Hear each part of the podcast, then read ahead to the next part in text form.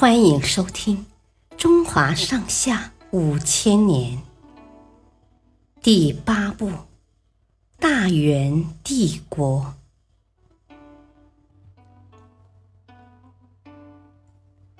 征服克烈部。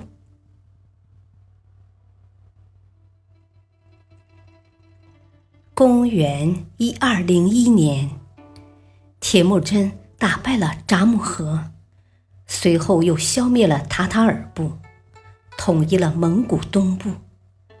面对日益强大的铁木真，克烈部的首领王罕、托沃里勒明显感觉到这个义子的威胁，渐渐对铁木真有了戒心，双方的关系也变得越来越紧张。有一天，铁木真带着长子来到克烈部，向王涵的孙女求婚，被王涵一口回绝。这进一步激化了他们之间的矛盾。第二年春天，为了除掉铁木真，王涵假装同意缔结婚约，骗铁木真前来赴宴。没想到，这个阴谋。不小心被泄露出去了。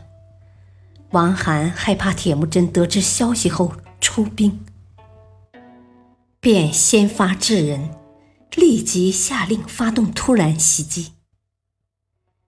铁木真由于没有任何准备，被其大败。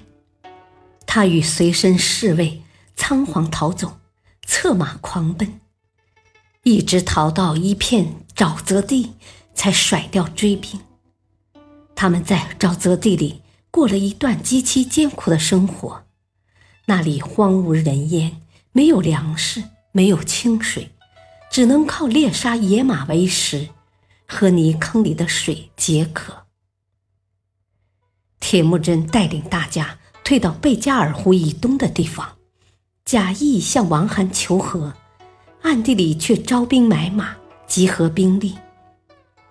秋天来临的时候，铁木真恢复了军力，于是他立即带领兵士们反攻克烈部。骄傲自负的王罕还沉浸在胜利的喜悦中，全然不知铁木真已经包围了他的驻地。经过三天三夜的激战，铁木真占领了王罕的金帐，彻底消灭了克烈部。感谢收听，下期继续播讲第八部《大元帝国》，敬请收听，再会。